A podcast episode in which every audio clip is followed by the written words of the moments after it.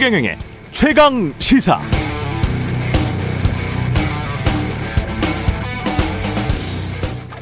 네, TV 예능 프로그램들 보면 이런 말 종종 등장하죠. 예능 찍고 있는데 다큐 찍자고 달려든다. 재미없단 말이죠. 그만하고 예능의 본질에 충실해라. 재밌게 해라. 그런 말입니다. 역으로 다큐 찍고 있는데 예능만 하려고 한다면 이미지나 가공하고 시청률 계산하고 다큐의 진실은 사라지고 잠깐 사람 기분만 좋게 하려고 한다면 그 다큐는 누가 보겠습니까? 다큐의 본질은 진실이죠. 똑같습니다. 누가 뭐라고 해도 정치는 예능이 아닙니다. 정치는 다큐여야 하고 진실이어야 합니다. 이미지 변신한다고 조금 옷 색깔 바꾸고요.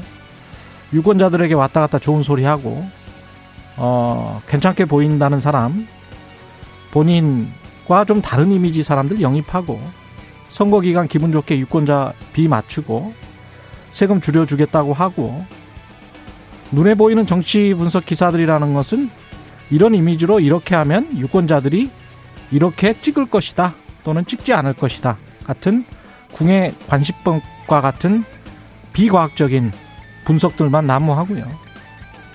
이미지는 됐습니다. 됐고요. 진심과 진실을 좀 보여주시기 바랍니다. 진선, 진정성을 보여주시고요. 끝까지 대통령 임기 끝날 때까지 약속한 대로 하겠다는 믿음을 심어주시기 바랍니다. 한 번도 그렇게 된 적이 없잖아요. 정치는 쇼가 아니고 정당은 쇼를 위한 엔터테인먼트 기획사가 아닙니다. 네, 안녕하십니까. 12월 21일 세상에 이익이 되는 방송 최경령의 최강시사 출발합니다. 저는 KBS 최경령 기자고요. 최경령의 최강시사 유튜브에 검색하시면 실시간 방송 보실 수 있습니다. 문자 참여는 짧은 문자 50원, 긴 문자 100원이 드는 샵 9730 무료인 콩 어플 또는 유튜브에 의견 보내주시기 바랍니다. 오늘 1부에서는 페미니스트 신지의 영입의 의미, 국민의힘 선대위 이수정 공동선대위원장 이야기 나눠보고요. 2부에서는 최강욱 열린민주당 대표 만납니다.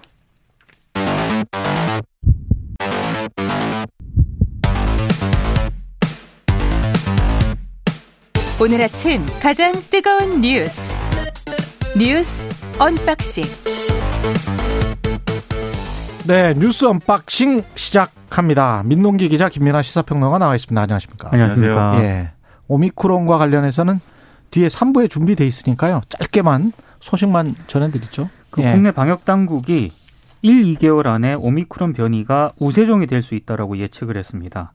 그러니까 오미크론 확진자들이 진단 당시에는 무증상이 19.8% 정도 됐는데요.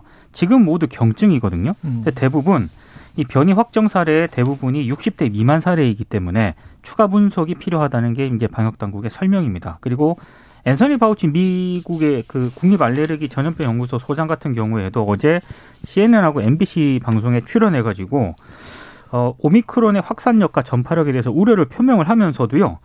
백신 접종을 해야 된다라는 점을 계속 강조를 하고 있습니다. 부스터 네. 샷에 대해서도 계속 강조를 하고 있는 상황입니다. 그 오미크론의 뭐 위력이 얼마나 되든지 간에 지금 상황에서는 나중에 모르겠습니다만 지금 상황에서는 확진자가 늘어나기 때문에 그것 자체가 이제 의료 부담으로 이어지는 이게 지금 문제거든요. 그렇죠. 어제 이재갑 교수도 똑같은 이야기 했습니다. 그렇습니다. 예. 그렇기 때문에 어제 문재인 대통령이 이제 어, 이 병상 확보와 관련돼서 음. 국립병원대의 이제 의료 역량은 코로나 중증 환자 치료에 집중해라 이렇게 특별 지시를 했는데요. 그래서 이제 국립대 병원이 좀 이 수술이 급하지 않은 음. 아, 환자들은 좀 이제 좀 일정을 미루더라도 코로나19 환자 진료에 집중을 해야 된다. 이런 취지의 얘기고 여기에 관련돼서 이제 민간 병원도 함께 해주길 바란다. 그리고 거기에 대해서는 충분한 보상이나 뭐 이런 것들을 하겠다라고 재차 밝혔기 때문에 이런 것들이 또 얼마나 성과를 낼지가 좀 지켜봐야 될 문제고요.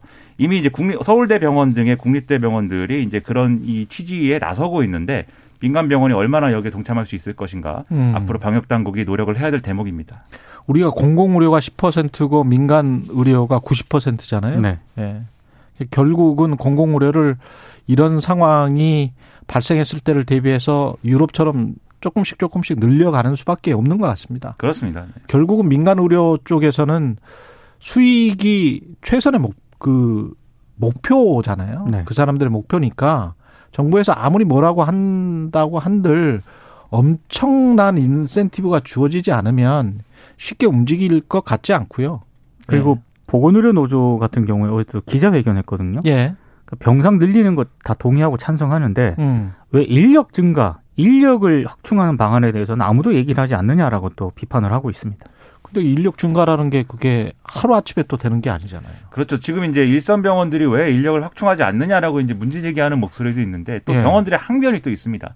당장 이제 채용한다고 해서 그 신규 인력들이 바로 코로나19 중증 환자를 그렇죠. 돌볼 수 있는 그런 저거예요. 수준으로 예. 투입될 수가 없고 예. 그런 그리고 이제 그것뿐만이 아니라 지금 어이 어, 의료 노동자들, 그러니까 간호사들의 입장에서도 지금 의사가 담당해야 될 업무를 다 간호사가 떠맡고 있는 그런 국면이기도 하기 때문에 이거는 이제 인력 충원이 당연히 필요한 거고 그게 전제가 돼야겠지만 그 이상의 이제 해결해야 될 문제들이 지금 쌓여 있다라는 거거든요. 결론적으로 얘기하면 결국은 우리 모두가 지금 머리를 맞대고 코로나 19하고 같이 살아가는 시대의 의료란 뭐냐, 어떤 시스템이어야 되는 거냐, 그거를 합의를 해갖고 바꾸지 않으면 안 되는 건데 이 합의가 앞서 뭐 우리가 이미지 얘기하고 그랬지만 정치권에서 되는가, 대선 네. 후보들이 그런 얘기 하는가 아직 잘 모르겠습니다. 네, 구조나 제도 뭐 정책을 완전히 바꾸지 않고 뭐 돈의 집행이나 돈 집행하고 뭐 이럴 때는 또 그게 나중에 한번 쓰여진 복지 예산은 뭐 도저히 또 계속 증가할 수밖에 없다. 이런 게 이제 주된 기조였지 않습니까? 그러면 그런 상황에서는 복지 예산을 줄이라는 이야기잖아요. 그러면 당연히 줄일 수밖에 없죠. 언론이나 여론이 그렇게 생각을 한다면 이게 참 또 저도 답답한 게 예. 메르스 사태 때도 그렇고 그 이전에도 음. 계속 인력 확충 얘기가 나왔, 나왔거든요. 그렇죠. 그리고 이때부터 준비를 해야 된다. 이 음. 구조를 바꾸기 위해서 잘 안 하는 것 같습니다. 안 하죠. 네. 예. 의사인 원장들의 이야기는 완전히 또 달라요. 그렇죠. 완전히 다릅니다. 지금 90% 민간병원의 이야기는 전혀 다르기 때문에 그 이야기가 그 이야기는 정말 자유시장에 관한 이야기거든요. 그러면 우리가 내내 해온 자유시장의 이야기를 이때 잠시 안 하는 거예요. 음. 이때 그렇죠. 잠시 안 하고 이거 넘어가잖아요. 네. 그러면 또 그 자유시장 이야기만 합니다. 음. 그렇습니다. 우리의 고질적인 문제가 그거예요. 그래서 정말 진지하게 논의하고 합의를 하자는 부분이 사실은 서로의 이익을 다 까야 되는 겁니다. 그렇죠. 그렇죠. 예. 그러니까 이번만 넘기자 이런 예, 태도로 맞습니다. 사실은 넘어가고 있는 거예요. 예. 민주당 비슷한 이야기인 것 같은데요. 정부 1주택자 보유세 동결 방안 검토하고 있습니다. 그러니까 부동산 가격 급등에 따른 세부담을 완화하는 그런 차원에서요. 음. 어, 당정이 올해 공시 가격을 내년 주택 보유세에 적용하는 방안을 지금 검토를 하고 있습니다. 다만 이 박원주 정책위 의장도 이게 그러면 문재인 정부의 어떤 그런 부동산 정책이라든가 여러 가지 정책을 다시 원위치 시키는 것이냐 거기에 대해서 좀 신경이 쓰이 쓰였나 봐요. 이런 얘기를 했습니다. 아, 다만 작년에 수립된 부동산 공시가격 현실화 계획은 차질 없이 추진을 한다. 이를테면 공동주택은 2030년까지 그리고 단독주택은 2035년까지 공시가격을 시가의 90%까지 끌어올려서 보유세 형평성을 제고하겠다는 게 문재인 정부의 공시가격 현실화 로드맵이잖아요. 여기에는 손을 대지 않겠다라고 이제 입장을 밝혔는데 문제는 그럼 재산세를 어떻게 경감을 하겠다는 건지 구체적인 방법이 나와야 되는 거 아니겠습니까? 그 구체적인 방법에 대해서는 어제 별도 언급이 없었습니다. 그러니까 이게 어제 이제 당정 협의를 통해서 이제 나름대로 검토하자고 이제 합의를 뭐 대, 대체적으로 이제 공감을 했다는 게 지금 말씀하신 대로 어 올해 공시 가격을 내년 때 보유세 산정할 때 이제 적용하는 거. 그다음에 60세 이상 고령층 1주택자에 대해서 종부세를 내는 거에 대해서 납부를 연기해 주는 거. 그다음에 재산세에 이 공정시장 가액 비율을 60% 적용하고 있는데 이것도 하향 조정하는 것까지 생각해 보자.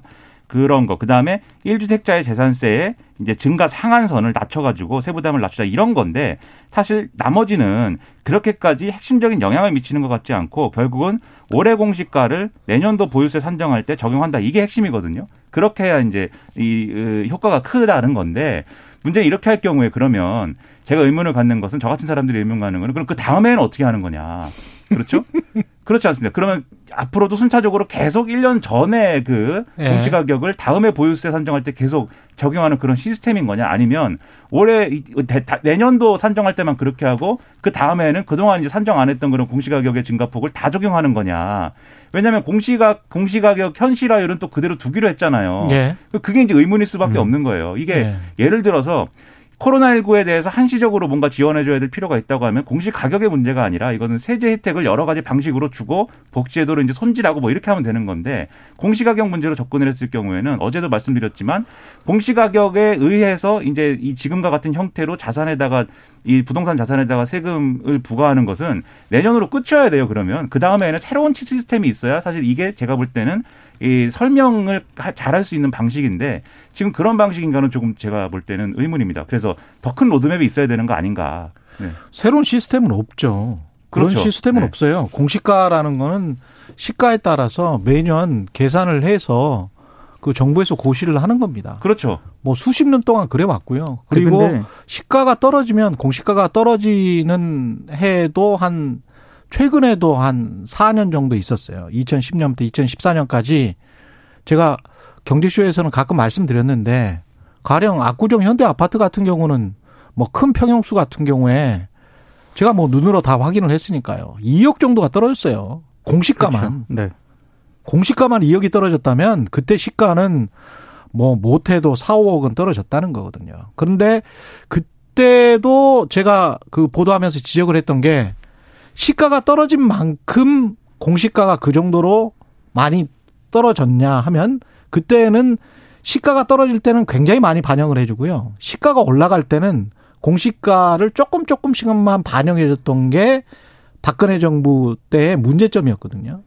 근데 문재인 정부 같은 경우는 시가가 올라가는 만큼 공시가를 올려버리고 그리고 그 공, 실효세율 같은 경우도 같이 올려버렸잖아요. 그러니까 이제 부담이 굉장히 크게 다가온 거죠. 몇 년 동안의 그 격차 때문에. 그래서 중산층, 중산층, 특히 집을 가진 중산층들 같은 경우는 부담 또는 불만 이런 게 뭐 있을 그러니까 수밖에 없을 것 같습니다. 서울 수도권의 네. 유권자들이 음. 문재인 정부의 부동산 정책에 대한 불만들이 많지 않습니까? 네. 그러니까 결국은 세금 문제예요. 그렇죠. 네. 결국에는 서울 수도권의 유권자의 표심을 잡겠다라는 전략 차원에서 아마 그, 당정이 그, 거죠 뭐. 그렇게 하겠다라는 건데 예. 근데 엄밀히 말해서 재산세 있지 않습니까? 음. 내년 7월에 납부하고요. 예. 종부세는 내년 12월에 납부하거든요. 근데 이제 고지서가 날아오는 게 내년 3월쯤 되는 거 아니에요? 그렇습니다. 1월 3월에 그렇죠. 날아오기 때문에 3월. 대선 전에 날아옵니다. 그렇죠. 3월 전에 정산을 하고 네. 그다음에 좀 결국은 순전히 이게 정치 공학적인 생각 아닙니까? 그러니까 이, 결론적으로 그 말씀을 드리는 거예요. 23일 예. 날 표준주택 공시가가 나오기 때문에 이게 나오면 또 여론이 흔들릴 거니까 그 전에 이제 이런 얘기를 해가지고 이 공시가를 이렇게까지 뭐 많이 올린 거를 적용하지 않을 거야 이 얘기를 하는 건데 제도적 정합성이 있냐고 제가 이제 여쭙는 거고요. 그 부분에 대해서는 답이 있어야 된다는 겁니다. 단지 일회적으로 단기적으로 판단해서 이번에만 그러면 어떻게 이렇게 좀 어 이 올해 공시가격을 내년도에 반영할 거니까 걱정 마시오 이 얘기로 네. 그냥 넘어갈 수 있는 것인가 그렇게 얘기하려면 그 이후에는 그럼 어떻게 하는 거냐에 대한 답이 그렇죠. 있어야 된다는 거죠. 차라리 그러면 우리는 중산층 또는 집 있는 중산층을 위해서 앞으로 정책을 부동산 정책을 이렇게 바꾸겠다 그렇게 이야기를 그렇죠. 하든지. 그런 얘기가 있든지 예. 뭔가 정합성이 있어야 된다는 겁니다. 예. 국민의힘은 신지예 페미니스트라고 불러도 되죠 이분은 그렇죠. 스스로를 페미니스트라고 네. 했으니까 네. 신지혜를 신지혜 씨를 영입했습니다.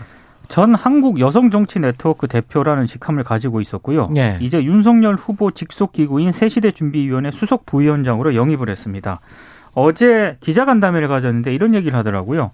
어, 윤석열 후보를 직접 만나봤는데 법치를 중시하는 분인 만큼 여성 폭력 등의 강력한 의지를 보여서 지지할 수 있겠다고 생각했다 이렇게 얘기를 했는데 아 근데 지금 워낙 그 신재 전 대표 같은 경우에는 국민의힘에 대해서도 굉장히 좀 비판적인 입장을 보였고요. 예. 국민의힘의 어떤 여성 관련 정책, 젠더 이슈에 대해서 강하게 비판을 해왔기 때문에 이런저런 논란이 좀 제기가 되고 있는데 국민의힘 내부에서도 뭐 하태경 의원이라든가 이런 분들은 아예 대놓고 공개적으로 SNS에 영입 반대한다고 썼고요. 그리고 어제 국민의힘 홈페이지가 난리가 났는데 예. 어, 굉장히 좀 뭐 신재 부위원장 영입에 대해서 굉장히 반대를 하는 그런 목소리가 굉장히 높았습니다. 그리고 이준석 대표도 예. 만약에 신전 대표가 과거 발언과 비슷한 괴를 국민의힘에 와서도 유지를 한다면은 굉장히 좀 위험하다고 생각한다. 그리고 본인과 충돌한다면 대표 의견이 우선하기 때문에 강하게 비판을 받을 것이다라는 영입 첫날에 굉장히 이례적인 풍경들이 많이 나왔습니다.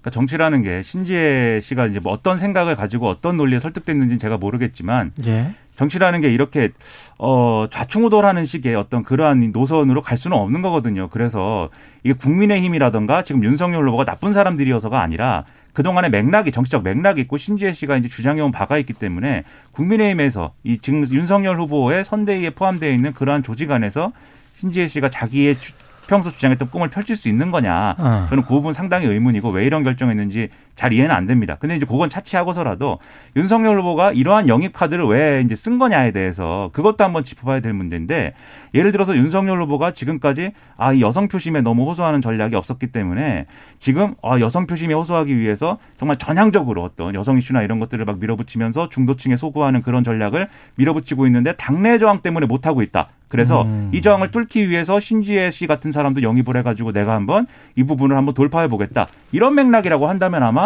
유권자들도 아 저렇게까지 해서라도 자기 주장을 관철시키려고 하는구나 이렇게 생각할 거예요. 그럼 근데 진심이 윤석열- 보이는 거죠. 그렇죠. 예. 윤석열 후보가 지금까지 그렇지가 않았습니다. 그렇지 않았고 이 영입 전략이나 인, 인물에 관한 전략에 있어서는 이 백화점식 전략으로 지금 계속 하고 있거든요. 예를 들면은 호남 출신의 과거에 이제 민주당 성향의 사람도 하나 배치하고 그다음 국민의힘에서 다소 이제 우측에 치우친 사람도 좀 배치하고 그리고 이준석 대표 같은 사람도 있고 이대남을 공략할 수 있는 거기다가 20대 젊은 여성층을 공략할 수 있는 것으로 생각되는 신지혜 씨도 있습니다. 이렇게 예. 나오는 건데 이게 백화점에 여러 가지 물건, 이 물건도 있고 저 물건도 있다고 해서 그 백화점이 뭐 훌륭한 백화점이 되는 건 아니죠. 지금 필요한 거는 윤석열 후보가 이 모든 물건이 있는 백화점이 되는 게 아니라 아 뭔가 유통체계 혁신에 가져올 수 있는 저런 새로운 어떤 뭔가야 이런 느낌을 줘야 되는데 그런 건 없이 백화점식으로 인물을 배치해 가지고 압도적 정권 교체를 할 수 있다고 생각한다면 그런 전략이라면 저는 그건 굉장한 오판이라고 생각합니다. 그리고 시간이 다 돼서 요거 하나만 말씀드릴게요. 짧게. 김진국 대통령 민정수석 비서관 아들이 한 다섯 개 기업에 입사 지원서 내면서 아버지가 민정수석이니 많은 도움을 드리겠다. 어, 자기소개서 성장 과정 항목에는 아버지께서 현 민정수석이신 김진국 민정수석이십니다. 딱 한 줄만 적, 적었어요? 그러니까 김진국 수석이 입장을 냈거든요. 예. 그 본인 아들이 불안과 강박 증세 등으로 치료를 받아왔다고 하고요. 어찌됐든 변명의 여지가 없다 이렇게 사과드린다라고 얘기를 했는데 음. 지금 언론 보도를 보니까 아, 김진국 수석이 아들 문제에 책임을 느끼고 조만간 사퇴를 할 수도 있다라는 보도도 조심스럽게 나오고 있습니다. 그러니까 이미 사의 표명했다는 얘기도 있고 예. 이게 이렇게까지 노골적으로 쓰는 뭐 이런 이력서는 본 적이 없어요. 어, 이게 한 번도 본 적 없죠. 예. 그렇기 때문에 아주 그 어, 도덕이 없는 인물이거나 도덕과 윤리가 땅에 떨어진 인물이거나 아니면 또는 뭔가 정상적인 상태는 아니었다. 저는 이렇게 음. 생각이 되는데 예. 둘 중에 어느 경우든 그것은 이제 국민들이 뭐 이렇게 납득하고 이해하고 인내할 수 있는 수준은 아닌 것 같고요. 당연히 여기에 대해서는 인사 책임이 뒤따라야 된다고 봅니다. 예. 뉴스 unboxing 민동기 기자 김민아 평론가였습니다. 고맙습니다. 고맙습니다. KBS 1라디오 최경영의 최강 시사 듣고 계신 지금 시각은 7시 38분으로 향하고 있습니다. 오늘 하루 이슈의 중심. 당신의 아침을 책임지는 직격 인터뷰. 여러분은 지금 KBS 1라디오 최경영의 최강 시사와 함께하고 계십니다. 네, 윤석열 대선 후보의 직속 기구인 새시대 준비위원회 수석 부위원장의 신지혜 한국 여성 정치 네트워크 대표가 영입됐습니다. 당내에서 여러 말들이 오가고 있는 것 같은데요. 국민의힘 공동선대위원장 이수정 경기대학교 교수 연결돼 있습니다. 안녕하세요. 네, 안녕하십니까. 예.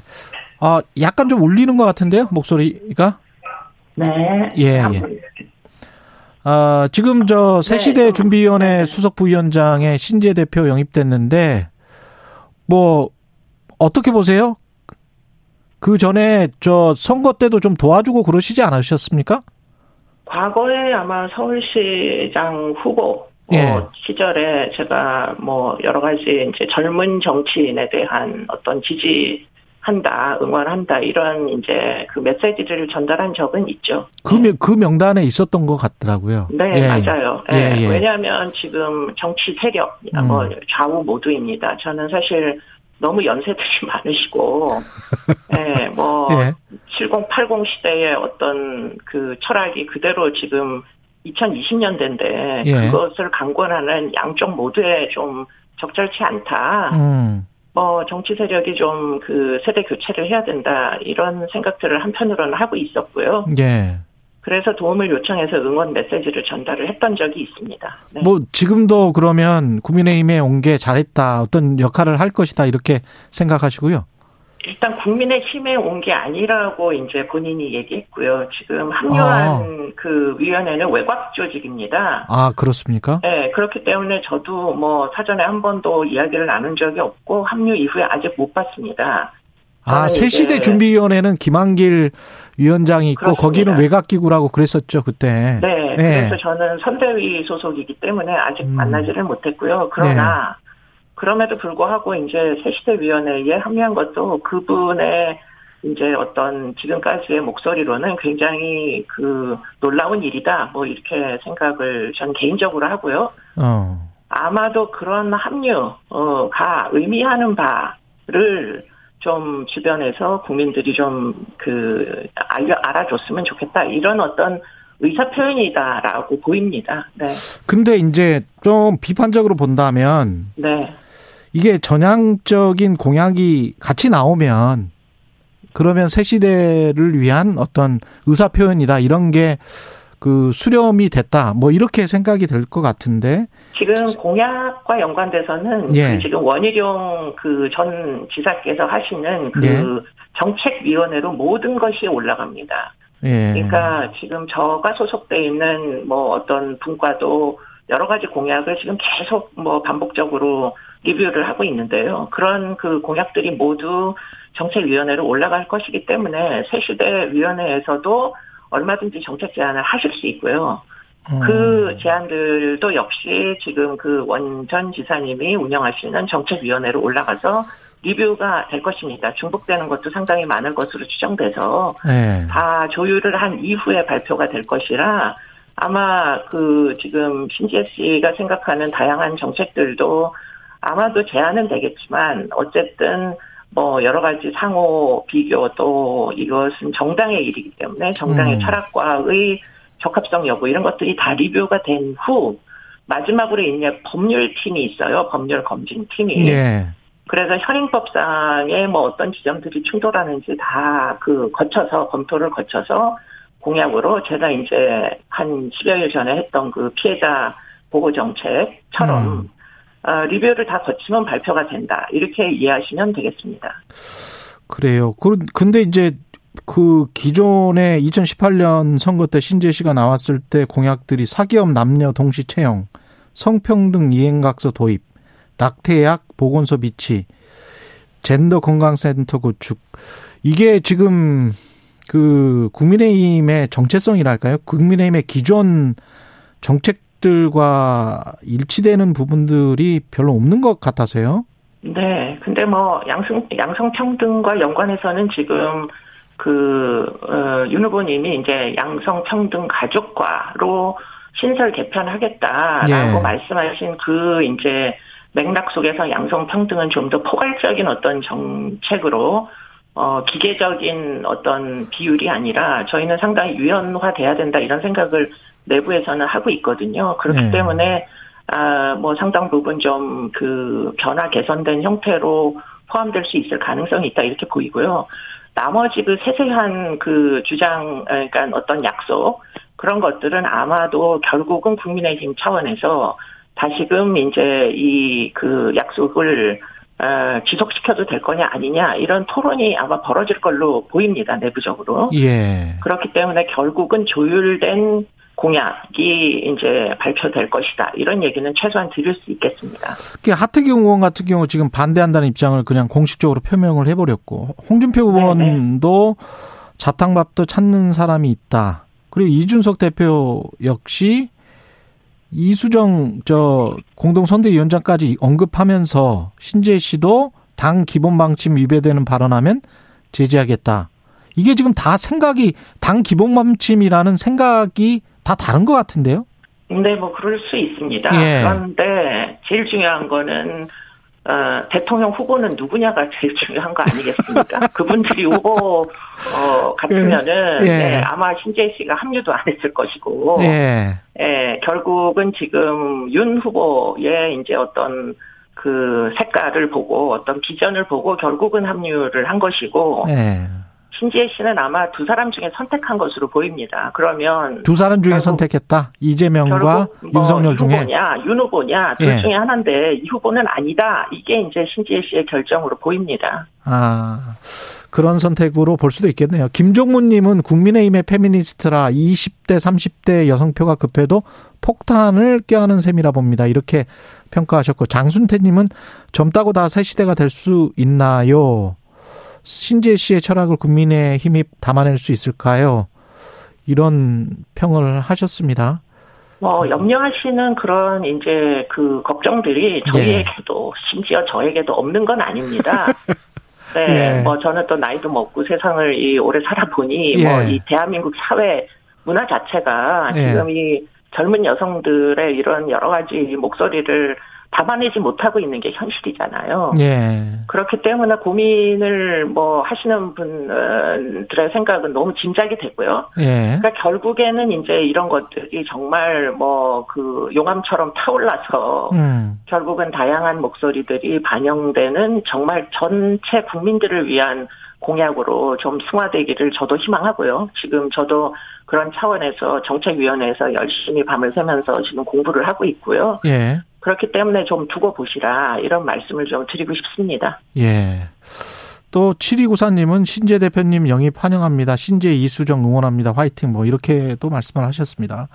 이 당 내에서 지금 어떻게 보면 가장 큰 현안이 어, 그 김건희 씨 허위 이력 논란이었는데요. 최근까지. 네. 이 문제는 어떻게 보십니까? 어, 허위인 부분이 생각보다 많지 않다.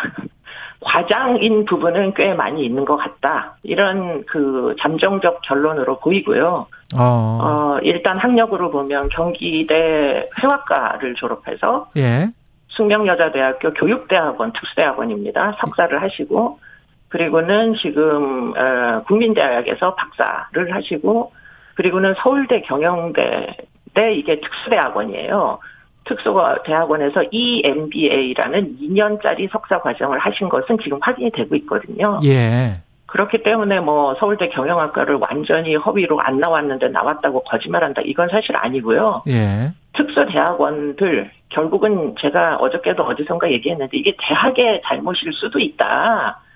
결국은 MBA 과정이 있는데 예. 일반 대학원에 있는데 또 다른 이 MBA라는 과정을 만들어 가지고 결국은 기업체의 대표들을 목표로 음. 토요일 일요, 일요일 교육 과정을 운영하면서 지금 2년짜리 석사를 발급을 한 겁니다.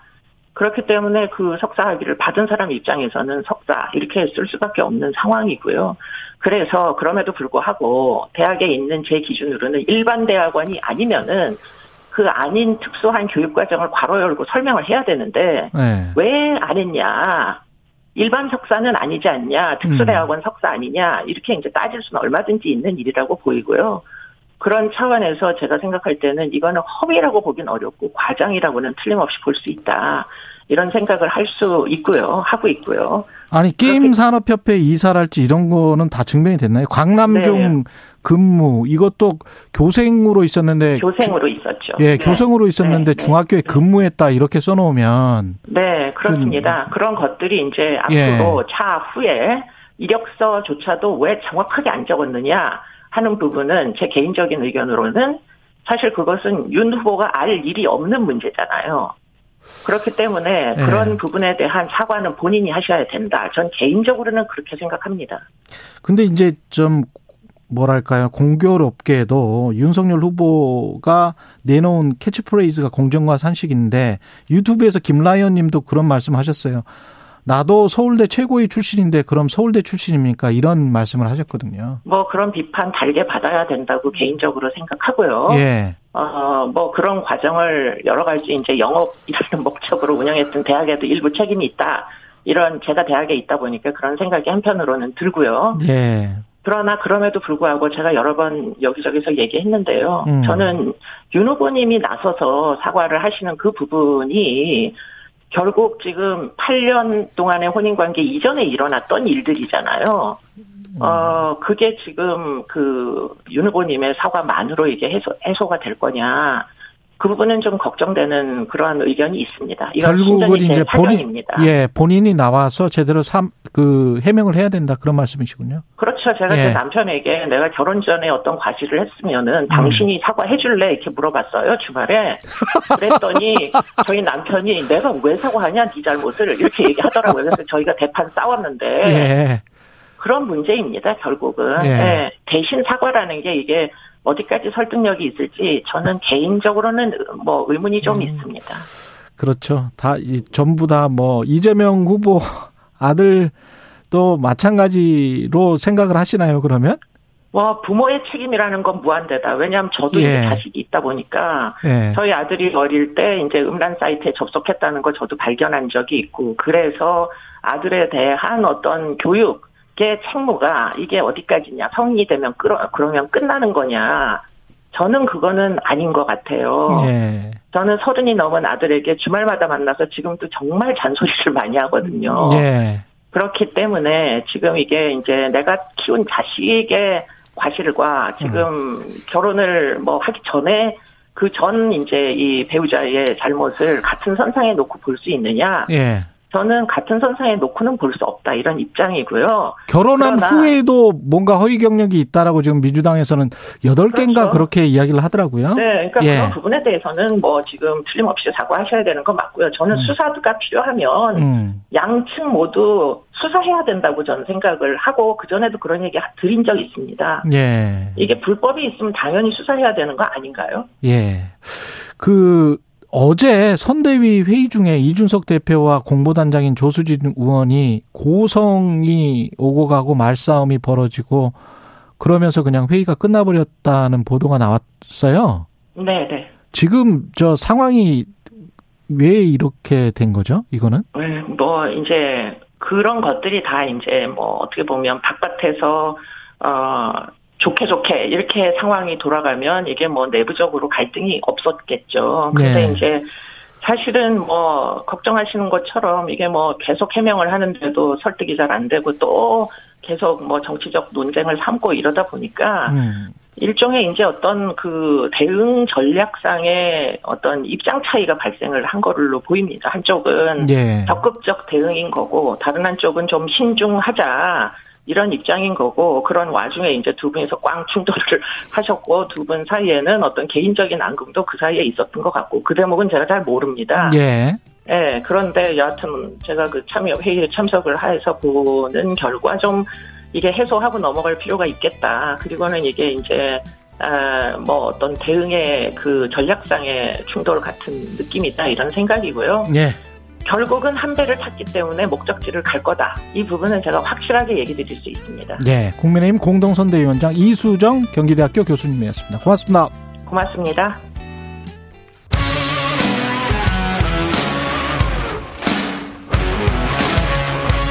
오늘 하루 이슈의 중심 최경영의 최강 시사. 네, 여야 대선 레이스 가족 리스크가 최대 변수가 되고 있는 양상이고요. 후보들 사과에도 불구하고 파문은 계속되고 있습니다. 오늘은 열린민주당 최강욱 대표와 이야기 나눠보겠습니다. 안녕하세요, 대표님. 예, 안녕하십니까. 예, 게임 산업협회 관련돼서 YTN이 이게 특정 단독 보도를 한 이후에 계속 그 전에도 이제 제기됐던 허위 이력 논란이 한꺼번에 이제 다 쏟아지는 그런 양상인 것 같습니다.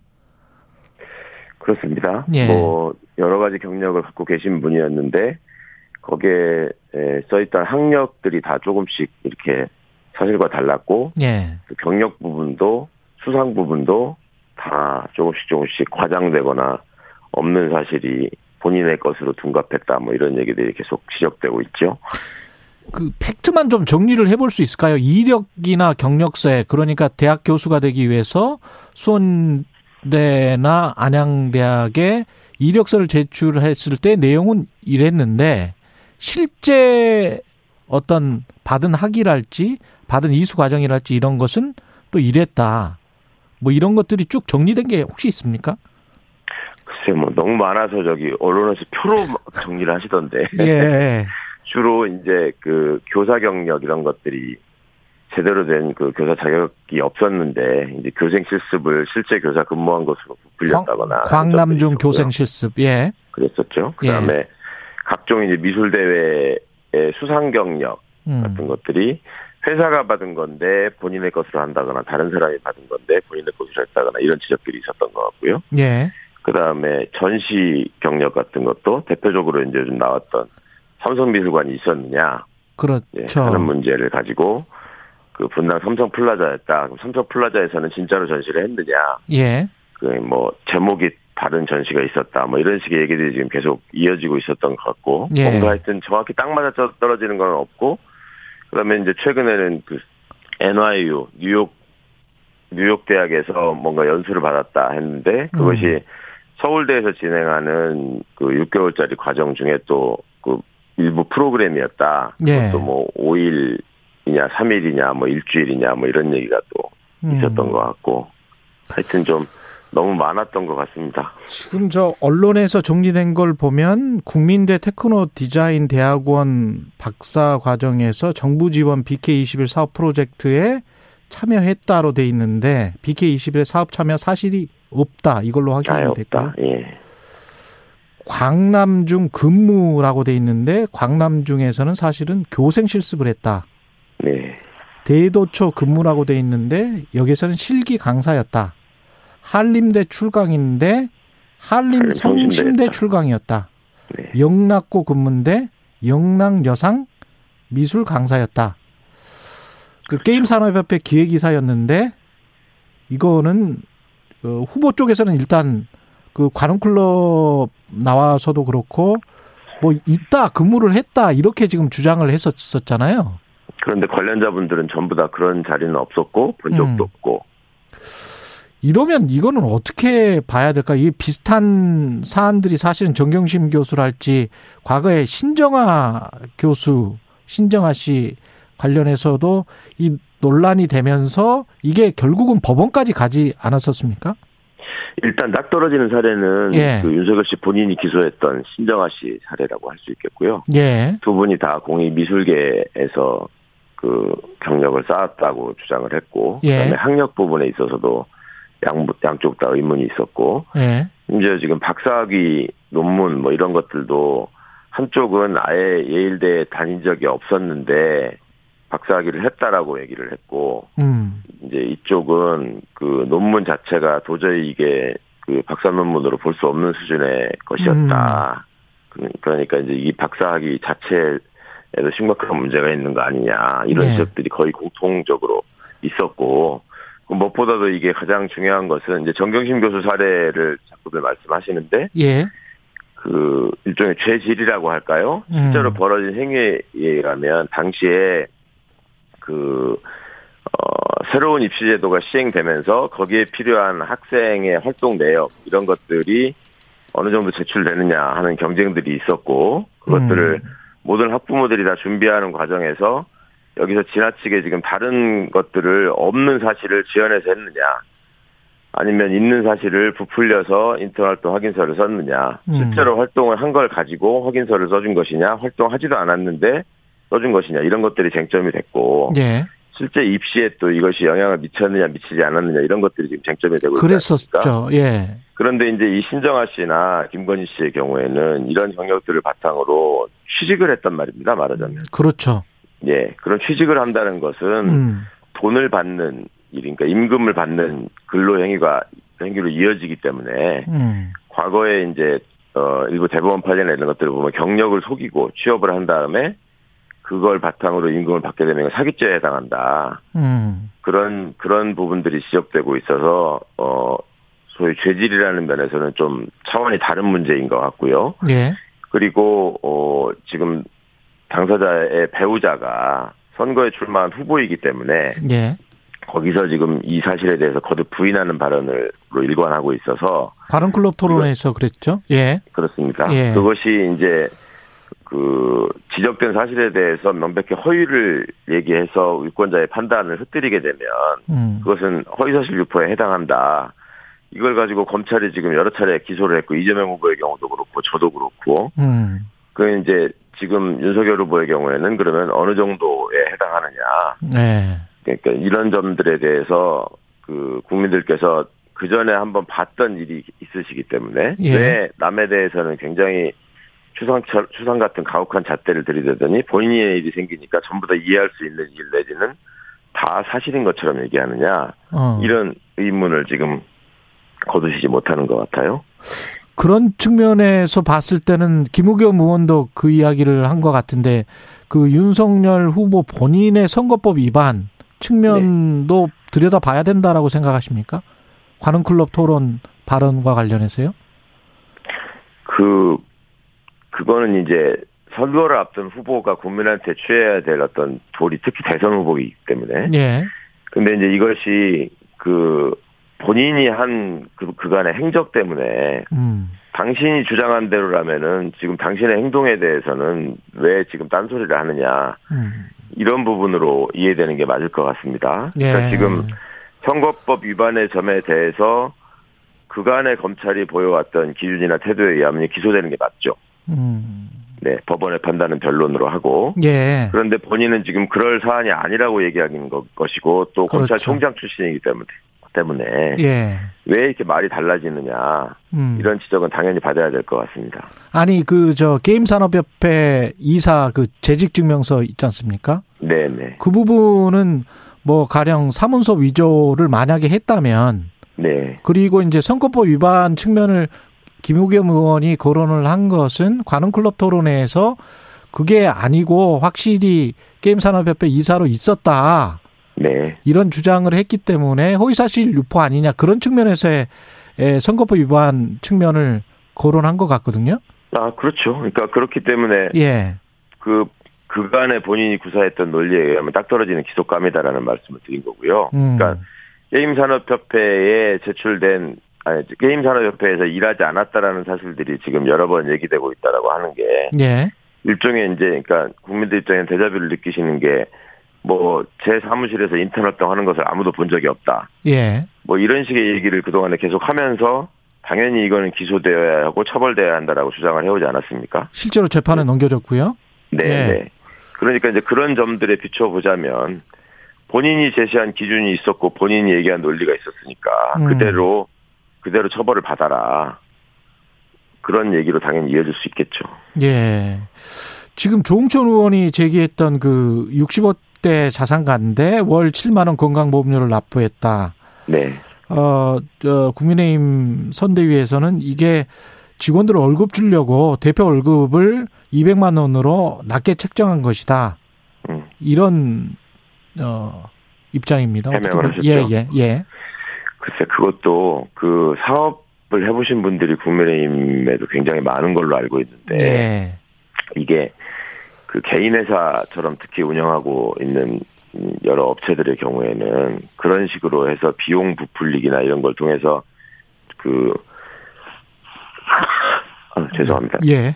존조, 존조세나 조세를 줄이는 행위를 하는 게 일종의 탈세 행위가 일반화돼 있었죠. 음. 그러니까 그 일반 이제 큰 조직 체- 조직을 가지고 있는 체계 안에서 그 일하시는 분들과 달리 작은 기업체에서 특히 본인이 이제 오너일 경우에는 그 본인의 봉급이나 또 본인과 관련해서 수반되는 여러 비용들을 본인이 책정하고 본인이 납부하는 것이기 때문에 그렇 그때 그때 상황에 따라서 본인의 부담을 최소화하는 쪽으로 연봉이 왔다 갔다 합니다. 그러니까 그런 것들을 어 과거 수사기관에서 그런 문제들을 발견하게 되면 소위 별건 수사라고 하죠. 이런 부분들이 전부 다 불법이다. 이게 근거가 음. 있느냐? 왜 가족에게 봉급을 주느냐? 왜 봉급은 이거밖에 안 되느냐? 왜 수시로 변하느냐? 이런 것들을 가지고 이제 탈세 혐의를 걸어서 수사를 시작하는 단서로 삼거나 피해자를 압박하는 용도로 쓰거든요. 음. 그러니까 그런 차원에서 보자면 이 부분이 잘못돼 있다라고 하는 거는 많은 수사를 해본 김건희 씨의 남편이 제일 잘 알고 있는 지점입니다. 음. 근데 그것을 직원들 봉급을 주느라고 그랬다라고 하는 거는 객관적인 지금 상황과 맞지 않고 그러니까 검사로서 수사한 경험이 있는 조홍천 의원이 그런 부분을 지적하신 것 같습니다. 예. 지금 어 청취자들이 문자 많이 보내주고 계시는데요. K9297님 영화 화차의 실사판이네요. 이렇게 말 말씀하셨고요. ILLL님은 아버지가 민정수석님입니다. 보다는 나을 듯한데요. 이렇게 말씀하셨는데 이 민정수석 아들이 뭐 다섯 개 기업인가요? 지원서 네. 내서 아버지가 민정수석이다. 그거 딱 한 줄만 썼더라고요. 모든 경력에. 네. 뭐 어떻게 보셨어요? 이거는? 어이없는 지원서를 냈던데. 예. 저도 이제 민정수석님 개인적으로 잘 아는 분이지만 그 아드님이 있다는 사실을 이번에 처음 알았네요. 그리고 아드님이 여태 취직을 못하고 있어서 예. 스스로 본인이 굉장히 힘들어했다라는 사실도 이번에 처음 알았고 어쨌거나 잘못된 일이죠. 그리고 음. 그 지원서에다가 그런 내용을 썼다라는 거는 명백히 아버지의 어떤 지위나 이런 것들을 이용하고 싶었던 어떤 치기가 발동한 것 같은데 그렇죠. 본인이 이제 그거를 다 철회하고 실제로 취업도 되지 않았다고 하니 뭐 이게 아들의 일탈 행위에 대해서 음. 아버지가 깊이 사과하셔야 될 일인 것 같긴 한데 예. 뭐 그걸 가지고 계속 말씀하시는 거는 좀 예. 방금 전에 이수정 그 공동선대위원장 국민의힘 그 네. 배우자와 관련해서는 결혼 전의 일과 결혼 후의 일을 구분해야 된다. 음. 그렇지만 이재명 후보의 아들 상습 도박, 도박과 관련해서는 부모는 자식에 대해서는 무한 책임이 있다. 이, 이렇게 이야기를 했어요. 예. 예. 어떻게 보세요? 글쎄 뭐 후보를 돕기로 결심하신 바에 뭐 예. 가장 이- 이렇게 뭐랄까 진영에 맞는 예. 논리를 구사하신 것 같은데요. 예. 그 배우자나 자식이나 그 후보와 관련된 부분에서는 음. 그 검증을 피할 길이 없고요. 지금 아들의 부분에서 그, 그 아버지가 사과해야 될 부분은 아버지의 직위를 가지고 취업하려고 했다라는 의도가 드러났기 때문에 예. 그와 관련된 직위를 가진 아버지가 도덕적인 책임을 지고 사과하신 게 맞는 것 같고 예. 그리고 배우자와 관련된 부분은 이게 지금 어 그냥 공직자의 배우자가 아니라 음. 대통령의 부인으로서 향후에 국가의 예산을 지원받아서 청와대 안에서 함께 거주하면서 국가의 공식 행사에 등장하는 분입니다. 음. 그리고 퍼스트레이디라는 이름으로 한 나라의 대표자로서 활동한다는 것을 우리가 다 알고 있잖아요. 예. 그러니까 그분이 그간에 살아오신 경력을 통해서 어떤 행동을 했느냐가 중요한 것이지. 음. 그러면 뭐 결혼 전에는 도둑질을 했건 성범죄를 했건 뭐 어떤 그 사기 행위를 했건 대통령 후보로 후보로서 손색이 없다라고 음. 말할 수는 없는 거잖아요. 대통령 후보 부인의 경우에도 예. 그 마찬가지인 것입니다. 그러니까 어. 그런 부분을 한 분의 일생과 그 일생을 통해서 드러난 도덕성이나 그 도덕성이 나라의 대표자로서 손색이 없는 것인지 이런 거를 지금 국민들께서 묻고 계시는데 그런 형식적인 구분으로 피해 나가려고 하는 것은 좀 너무 속이 뻔히 보이는 일 같다. 예. 생각입니다. 그 페미니스트 후보로 서울시장 선거에 출마했던 신지예 전 한국 예. 여성 정치 네트워크 대표 왜 합류했냐라고 물어보니까 언론에서 민주당이 여태 해왔던 걸 보면서 쌓인 것 같다. 쌓였다? 예, 쌓였다. 정권 네. 정권 교체에 대한 생각이 이거는 이제 quote 이렇게 괄호를 해 놓은 것은 이제 언론의 해석이고요. 예, 정권 네. 교체에 대한 생각이 쌓인 것 같다. 이렇게 이야기를 했습니다. 어떻게 보세요? 네. 어제 그 신지혜 씨의 선택에 많은 분들이 놀라시고 충격을 받으신 것 같아요. 예. 그리고 누구보다 열혈 페미니스트를 자임하셨던 분이고 음. 또 대중들한테 많이 각인된 부분이 이준석 대표와의 토론에서 음, 그 많이 이제 서로 대척점에 서서 얘기를 했기 때문에 그런 점들이 각인이 됐고 본인 스스로 지금 국민의힘의 전신인 자유한국당 입당을 만우절 농담으로 활용하실 만큼 그 그랬죠. 상당히 그 본인과 완벽하게 다른 입장을 취한 정당이라고 전제했던 곳에 지금 입당을 하시니까 음, 그리고 그쪽에 대선 승리를 위해서 뛰겠다고 하시니까 많은 분들이 놀라신 것 같고 어제 이제 어 제가 만났던 정치권의 분들이 야 이, 이번 대선은 이렇게 선을 넘어도 너무 멀리 넘어가는 분들이 많은 것 같다라는 그 걱정을 하시던데 예, 여하튼 젊은 정치인으로서 그 많은 분들이 어떤 새로운 논리나 그 신선한 감각이나 이런 것들에 대해서 좀 어,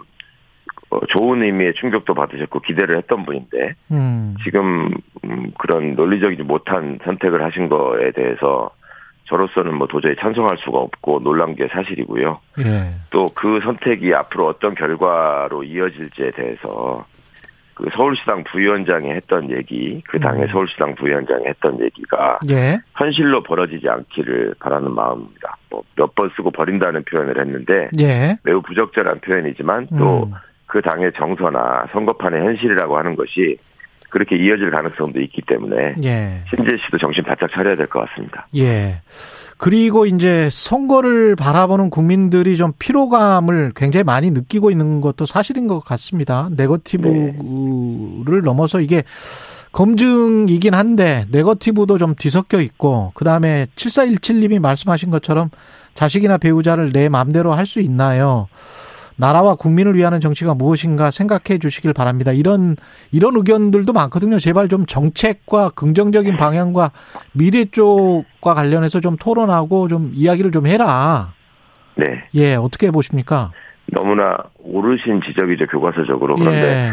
선거의 현실이라는 게 그렇게 되지 않았던 것이 역사였다는 것을 윤석열 후보 스스로 지금 어제 밝히지 않았습니까? 예. 그러니까 그런 점에서 피해갈 수 없는 과정 중에 하나인 건 맞고 어. 국민들이 피로감을 느끼시는 거는 선거 때마다 이어지는 어떤 네거티브 내지는 상대 후보에 대한 흠집 잡기 뭐 이런 면에 대한 피로감이야 당연히 있으시겠지만 예. 그보다 더 피로감을 가중시키는 요소로 작용하는 게 뭔지를 좀 봐야 될 것 같습니다. 그러니까 음. 후보가 그 문제에 대해서 어떻게 대응하느냐도 보시는 거거든요. 예. 그런데 그 과정에서 보이는 모습이 음. 너무나 비논리적이고 뻔뻔해 보이기까지 하고 그리고 뻔한 사실을 자꾸 부인하면서 제대로 된 사과조차 하지 않으니까 예. 그것이 이제 보시 보는 국민들의 감정선을 건드리게 되는 거고 음. 아 저런 사람들이 우리의 미래를 책임질 또 저런 후보가 우리의 미래를 책임질 공당의 후보로서 과연 자격이 있는 것인가 예. 이런 점에 대해서 계속 의문을 제기하시는 거기 때문에 예. 후보들은 그렇게 제기되는 문제에 대해서 볼멘 소리를 할 게 아니라 음. 그 문제 자체가 본인에게 어느 면에서는 타당하고 어느 면에서는 타당성이 없고 어떤 부분을 명확히 해명할 수 있는지 그 어, 정리만 좀 잘 해주면 음. 국민들 입장에서는 당연히 조금 그 판단 기준이 명확히 설 것 같고 피로감도 좀 덜해지시지 않을까 생각합니다. 민주당과의 그 당대당 통합 작업은 지금 어떻게 돼가고 있습니까? 마지막으로. 예, 그 중간에 어 협상단 협상단끼리 몇 번의 공식적인 만남을 가졌고요. 예. 그리고 무엇보다 중요한 것이 열린민주당이 그간 표방했던 여러 가지 개혁 과제나 가치들이 음. 합당이라는 과정을 통해서 사장되는 것이 아니냐라는 우려를 열린민주당의 당원분들이 굉장히 많이 하고 계세요. 예. 그리고 민주당의 당원분들도 열린민주당의 합당이 대선 승리를 위해서 꼭 필수적인 것이냐라는 점에 대한 의문들을 갖고 계시는 분들이 있는 것 같고 예.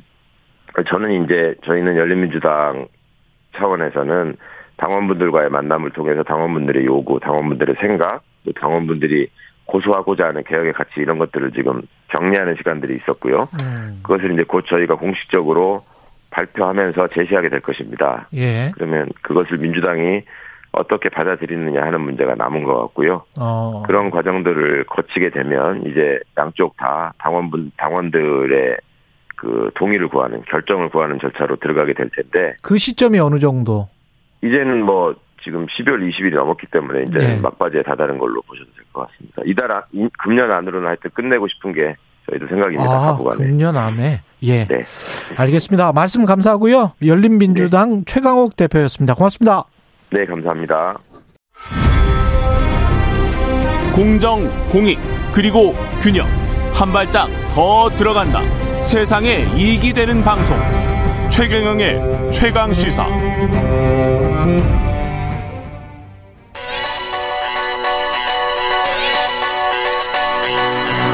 최강 시사 시네리의 눈. 네, 시네리의 눈 뉴스포터 시네리 에디터 나와 계십니다. 안녕하십니까? 네, 안녕하세요. 예. 바이든 대통령, 미국 대통령의 정책 법안 이게 원래 한 2조 달러가 넘었었던 걸로 기억을 하는데 네, 인프라를 다 재건을 하자. 네, 더 맞습니다. 나은 재건. 네, 법안이 지금 이잘안 되고 있나 보네요. 맞습니다. 이게 예. 원래는 3.5조 달러 정도의 아주 큰 규모였는데 맞다. 3.5조 달러부터 시작했군요. 네, 그나마 좀 공화당에 이제 그 협상을 하면서 네. 2조 계속- 달러로 줄어든 겁니다. 예. 그런데 이게 문제가 민주당 내부에 의원이 반대를 하고 나섰어요. 맨친 의원이라고 예. 내부의 적으로 불리는 예. 뭐 엑스맨이라고도 또 얘기를 하고요. 네. 아, 이 의원이 아예 대놓고 이번에 반대를 아, 했습니다. 지역구가 웨스트버지니아죠. 예, 예 맞습니다. 예. 그리고 또 특이했던 거는 이 반대를 폭스뉴스와 음. 인터뷰에서 했어요. 음. 폭스뉴스는 상당히 좀 공화당 친화적인 이 뉴스 채널로 좀 유명하죠. 예. 여기에서 이제 재정 적자 확대 이유로 지지할 수 없다, 납득할 수 없다라고 선언을 했는데 음. 이 바이든 입장에서는 굉장히 오랫동안 협상을 했고 2조 달러까지 낮췄는데도 아예 대놓고 또 이렇게 반대를 하니까 참 난감한 상황이었. 아니어서요. 백악관에서는 이례적으로 성명서도 내고 음. 난색을 표하고 있는 상황입니다. 그쪽이 백인들이 굉장히 밀집해서 많이 사는 맞습니다. 보수적인 지역입니다. 그러니까 맞습니다. 그러니까 지역구 의원 상원 의원인 이 사람 입장에서는 또 이렇게 어떤 중립적인 모습, 어떨 때는 또 공화당적인 모습을 보일 수밖에 없을 것도 네. 같아요. 예. 이 정도 되면 우리나라 같은 경우는 당을 바꾸거나 예. 탈당을 해야 되는데 그럼에도 불구하고 민주당 계속 있더라고요. 예. 비슷한 것 같아요. 한국에서 하는 지금 맞습니다. 어떤 이상한 스탠스의 네. 예, 정치인들과 네. 네. 줄곧 바이든 대통령 하는 것마다 사사, 음. 사사건건 사실 시비를 걸었던 사람이고요. 예. 사실 미국 뭐 정치를 잘 모르시는 분들 위해서 좀 설명을 드리자면 음. 지금 상원에서는 민주당과 공화당의 의석수가 50대 50입니다. 음. 그렇기 때문에 지금 공화당이 일제 반대하는 가운데 민주당에서 다 한 명만 반대를 하면 예. 이게 49대 51로 어, 무산되는 거거든요. 이러면 어떻게 되는 거예요? 무산돼 버리면 결국에는 다시 또 뭐 협상을 해야 되는 거죠. 다시 획득을 해야 하고 뭐 결국 또 통과를 시킬 수 있도록 조금 더 줄이든지 그렇죠. 딜을 해야 되는데 네. 사실 이 2조 달러 인프라는 잘 보시면요. 음. 이 사회복지 지출 법안 그리고 친환경, 기후 변화 이런 쪽으로 좀 많이 쏠려 그렇습니다. 있습니다. 네. 그런데 맨친 의원을 딱 보면요. 이 가문이요. 음. 예전부터 석탄 중개업체를 했던 가문이에요. 그러니까 예, 원 최강력 조처에 대해서 아. 처음부터 굉장히 반대를 했던 사람입니다. 아, 근데 본인 가문하고도 연 결이 돼 있네. 네, 대놓고 예. 말은 못하지만 재정 적자를 계속 얘기를 하고는 있지만 예. 사실 지금 바이든 대통령은 기후 변화에 정말 진심이거든요. 음. 그러니까 화석 에너지나 이런 거를 풍력 태양열로 아예 재생에너지로 전환하는 것에 좀 돈을 많이 쏟아 부으려고 했는데 음. 이게 이제 사실은 꼴 보기 싫다는 거겠죠. 그런데 지금 이런 사실 예. 어 결과 가 나온 게 지금 좀 위기인 게요. 네. CNN이 얼마 전에 설문 조사를 했더니 음. 미국인 10명 중에 6명 이상이 바이든 대통령의 리더십에 의구심을 가지고 있다고 답했다고 합니다. 그러게요. 네. 그러니까 66%죠. 지금 뭐 임기 초반 1년도 안 됐죠. 네. 11개월 대통령. 차입니다. 그런데 이 정도의 지지율이라는 거는 한 40% 지지율밖에 안 된다는 거잖아요. 그렇죠. 네. 뭐 최근에는 38%까지 떨어졌다가 또 다시 40%좀 넘게 올라온 것 같은데요. 음. 그래서 지금 11개월밖에 안 됐는데도 지금 바이든 대통령의 리, 더십에 이렇게 사람들이 의심을 하고 있고 그리고 잘 음. 들여다 보니까 경제에 대해서 불만이 많습니다. 제일 불만이 경제. 네. 경제 중에서 어떤 부분이 불만이에요? 지금 미국은 40년 만에 인플레이션입니다. 그렇죠. 물가 상승입니다. 네. 생필품도 상승하고 지금 뭐 우리나라도 부동산 때문에 난리지만 미국 음. 부동산도 만만치 않습니다. 뭐, 예. 가격이 굉장히 많이 올랐어요. 예. 최근에 이제 캐나다 홍수 때문에 이제 목재 가격이 오르면서 음. 이 전반적인 주택 가격도 지금 상승하는 그런 어, 상황인데요. 음. 그리고 최근에 이제 뭐 공급망 차질 이거는 사실 바이든 대통령의 문제라기보다는 코로나 때문에 차질이 생 생긴 건데 요거에 대한 대응을 제대로 못했다는 겁니다. 음. 그래서 많은 사람들이 이런 가격 그다음 물가 인상 이런 것 때문에 굉장히 좀 불만을 나타냈습니다. 예.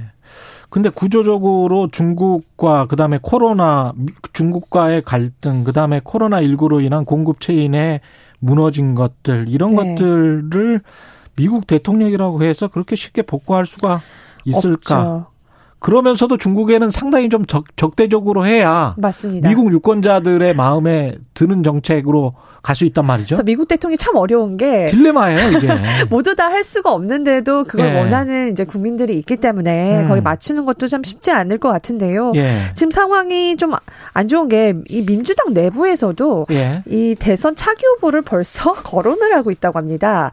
지금 1년도 안 됐는데. 네, 바이든이 네. 얼마 전에 건강검진까지 받으면서 네. 나 굉장히 튼튼하다. 그러니까 고령 논란이 있었거든요. 네. 그래서 다시 대선에 출마를 하겠다고 분명 의지를 강력하게 피력했는데도 음. 지금 상황이 이렇다 보니까 2024년 차기 대선 후보에 이제 카몰라 해리스 부통령의 이름이 거론이 되고 있다고 합니다. 해리스 부통령. 네. 네. 이 대통령으로 나오겠다. 네. 그런데 이제 미국 같은 경우는 이 부통령이 어, 성공하는 확률은 굉장히 좀 적습니다. 그렇죠. 예, 반 3분의 1인데 1984년 월터 멀데일도 그랬고 예. 2000년도 엘고워도 예. 그렇고 예. 네, 그래서 이게 사실 쉽진 않다라는 얘기가 나오고 있는데요. 음. 또한 가지 재밌는 점은 이 요즘은 백인보단 좀 흑인, 그다음 다른 인종에 대한 그런 음. 이제 지지도가 좀 올라가고 있어요. 예. 그래서 그런지 어, 버락 구성이 변하, 변하니까 네. 히스패닉 계열이 굉장히 많이 늘었으니까요. 그렇습니다. 예. 그리고 백인 우월주의라는 것에 좀 인식을 하고 있는 것 같습니다. 음. 그렇다 보니까 최근에 나온 뉴스는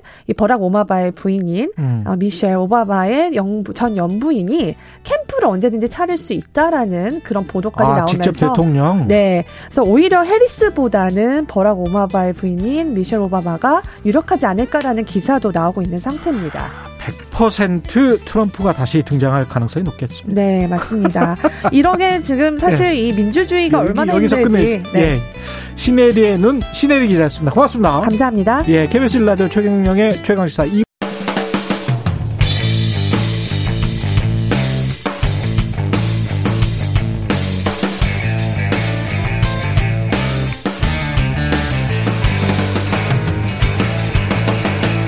최경영의 최강 시사.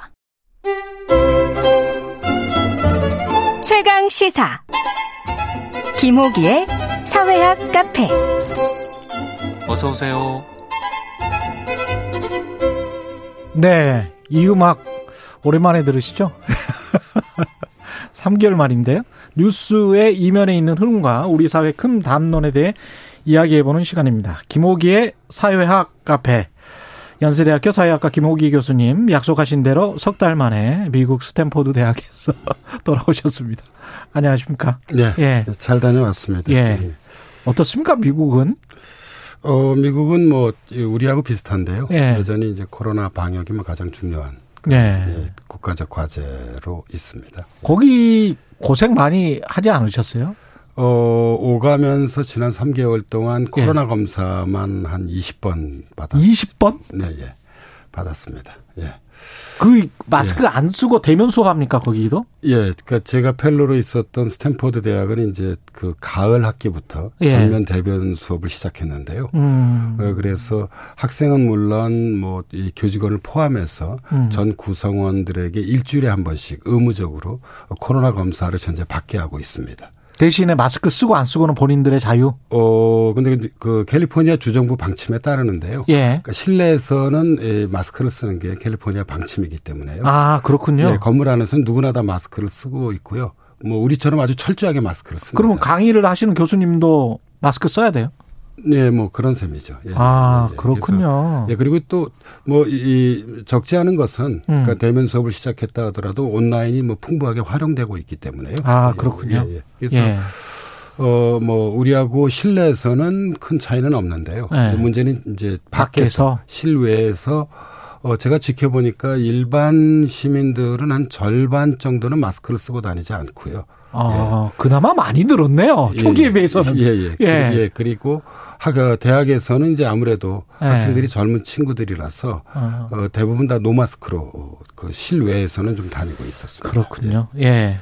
12월 지금 남은 기간 뭐 한 2주 남았는데 사회학 카페 이 시간을 통해서 2021년 결산을 좀 해보려고 합니다. 첫 번째 주제는 지금 막 말씀하시고 계시는 코로나19 팬데믹 상황인데요.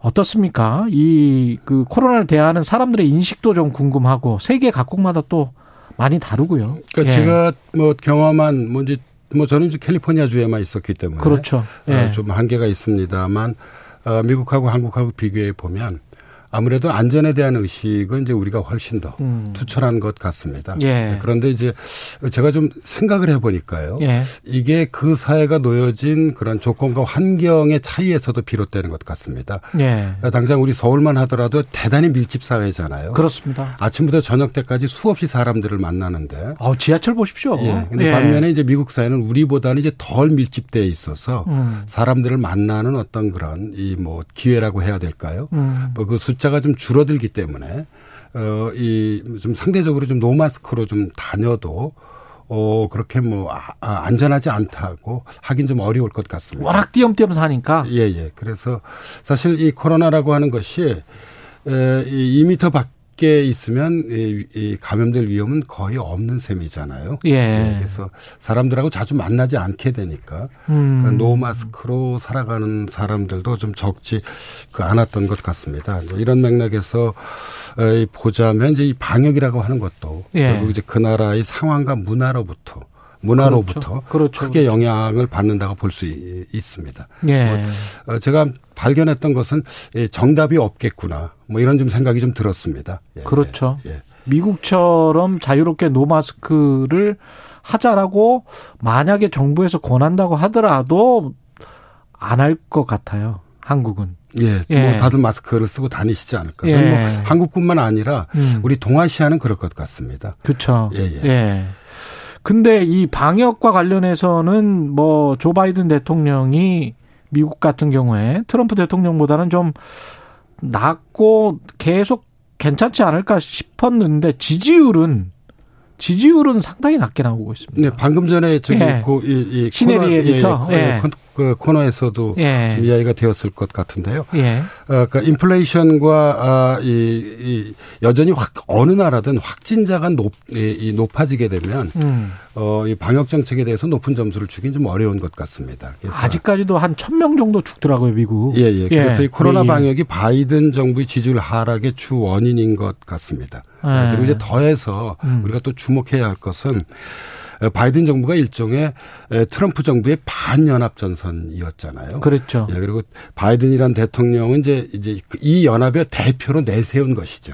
예. 그랬습니다. 예. 예. 그래서 어, 이 어떻게 보면 트럼프 대통령하고 비교해 볼때 음. 정치적 지지의 기반이 확고하다고 보긴 좀 어렵습니다. 음. 어, 제가 가서 보니까 어, 트럼프 전 대통령의 인기가 바이든 현 대통령의 인기 못지 않았고 좀 높기도 했습니다. 예. 음. 뭐 많은 사람들이 24년 대선에 예. 트럼프 전 대통령이 출마할 거라고 현재 예상을 하고 있잖아요. 예, 그렇죠. 예, 예. 그래서 어, 이, 좀, 음, 이 바이든 정부가 우리가 예상했던 것보다는, 음. 어, 이, 그 현재 채 1년이 되지 않았는데, 예. 좀 정치적으로 어려움을 겪고 있는 것 같습니다. 그래서 제가 물어봤습니다. 예. 어, 이 트럼프 대통령과 바이든 대통령을 좀 비교해 달라고 얘기했더니만, 음. 그러니까 이 많은 사람들이 이 바이든 대통령은 별 특색이 없다. 예. 특색이 없다. 아, 예. 그 이 반면에 트럼프 대통령은 예. 두 가지 이 점을 얘기하더라고요. 싫어하는 사람들은 정말 싫어하는데, 예. 예. 좀 긍정적으로 평가하는 사람들은 그래도 어, 트럼프 대통령 시절에 어. 경제가 좋았다. 경제가 좋았다. 네, 그리고 어. 백신 개발도 기실 어. 그 트럼프 대통령이 강하게 드라이브를 걸어서 어. 어 한거 아니냐? 예, 일찍 하게 된 거 아니냐? 아. 예, 그렇게 평가하기도 했습니다. 예. 그렇 그 논의되는 과정들이 우리랑 정말 유사하네요. 아무래도 예. 한국이나 미국이 대통령제 국가라서 예. 여러 가지가 참 뭐 비슷한 것 같습니다. 예. 근데 이 코로나 시대를 맞아서 이게 그 패러다임 자체, 그 논의되는 패러다임 자체가 조금씩 변하고 있지 않습니까, 사실은? 그러니까 코로나 시대를 이제 어떻게 볼 것이냐 예. 문제인데 저는 이제 두 가지를 말씀드리고 싶은 게 있는데 좀 학술적 개념일지 모르겠지만 국내적으로는 예.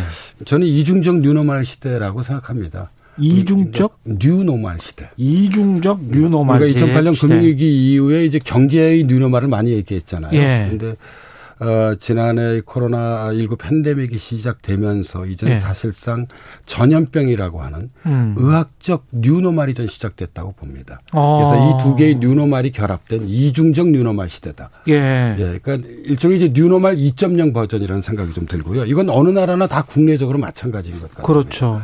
어, 국제적으로는 이제 지구적 위험사의 시대라고 봅니다. 아, 예. 그러니까 이제 위험이라고 하는 것은 아, 이, 그 바깥이 존재하지 않습니다. 그 단적인 예가 전 오미크론 사태라고 생각하는데요. 음. 어, 이 그렇죠. 남아프리카 공화국에서 오미크론이 발생을 하니까. 예. 얼마 되지 않아 전 지구적으로 모든 나라가 현재. 난리죠, 이, 예, 지금. 오미크론 음. 위험에 음. 놓여 있게 됩니다. 그러니까 위험이 이제 완전 지구화된 예. 전 지구적 위험 사회가 예. 좀 지구적 차원에서 어, 이 그 코로나 시대를 특징 짓는 현상이라고 생각을 하고 있고요. 그래서 미국의 어, 이 뭐 세계적으로 가장 유명한 이 음. 바이러스 바이러스 전문가 중에 한 사람인 예. 우리말로도 번역이 되었습니다만 음. 네이션 울프가 얘기했던 예. 정말 바이러스 폭풍의 시대가 이제 본격화된 것 같습니다. 2003년 사스, 음. 그다음에 2009년 신종플루, 예. 뭐 우리나라하고 중동에서 유행했지만은 아, 이 그 2015년 메르스, 그리고 이제 2020년 이 코로나 19. 음. 뭔가 좀 분위기가 좀 으스스합니다. 싸하네. 예, 그래서 어, 이제 이것을 이제 네이선 예. 울프 같은 바이러스 전문가들은 예. 생물학자들은 바이러스 폭풍에 그 storm이죠. 예. 바이러스 폭풍의 시대다. 주기가 굉장히 짧아지고 예. 더 대형으로 예. 오고 있는 것 같은 그런 느낌이 예. 듭니다. 제가 미래의 걱정을 너무 이렇게 아, 앞질러 가져와서 하는 것인지 모르겠지만 음. 사실 코로나 19 이후에 또 어떤 새로운 종류의 바이러스가 나타날지 그럼 예. 과학자들은 이제 예. 일상이 될수 예. 있다라고 경고하잖아요. 우려스럽죠. 그래서 이제 이것을 이제 바이러스 폭풍의 시대다라고 이름을 짓. 근데 아까 그 이중적 예. new normal에 관해서 다른 저 청취자분들이 제대로 이해를 못 하실 수가 있을 것 같아서 제가 다시 한번 여쭤보는데 경제적 뉴노멀, 경제적 뉴노멀 그다음에 의학적 뉴노멀이라고 말씀하셨잖아요. 예, 이두 개가 이제 결합되어 있는 거죠. new normal이라는 예. 게 예. 과거에 코로나 19 이전에 저성장과 저임금과 그 다음에 빈부격차의 확대와 뭐 이런 것들이 영속적으로 가는 그런 상황에 이 경제의 누나 말은 이제 비정상적이 마치 이제 정상이 정상인 정 마치 이제 저성장이 과거에는 좀 이상했잖아요. 예. 근데 일본화가 이, 예. 계속 돼가고 있는 것 같은 예. 선진국이 예. 그게 그런, 이제 뉴노말이었지 않습니까? 예, 예. 그런데 이제 제가 얘기하는 의학적 뉴노말이라고 하는 것은 반복되는 바이러스의 발생이 이게 아. 사실 2000년도 이전에는 자주 일어나지 않았거든요. 그 예. 전에 있었다고 해도 어, 이 1960년대 후반 홍콩 독감 정도였을 겁니다. 그렇죠, 그렇죠. 예, 예. 사스, 그 다음에 신종플루, 메르스, 코로나 19에서 볼 수 있듯이 음. 이젠 바이러스의 공습이 그냥 일상화되는 것입니다. 예, 그래서 과거에 좀 비정상적이었던 바이러스 공습이 이제는 그냥 저기 일상화되는, 일상화되는. 정상화되는 예, 그래서 이 두 개의 뉴노말이 결합되어 있고요. 어, 이 더더욱이 이 두 개의 뉴노말이 독립되어 있는 것이 아니라 그렇죠. 서로가 서로에게 막대한 영향을 미칩니다. 당장 코로나19 팬데믹은 경제에 심원한 영향을 미쳤습니다.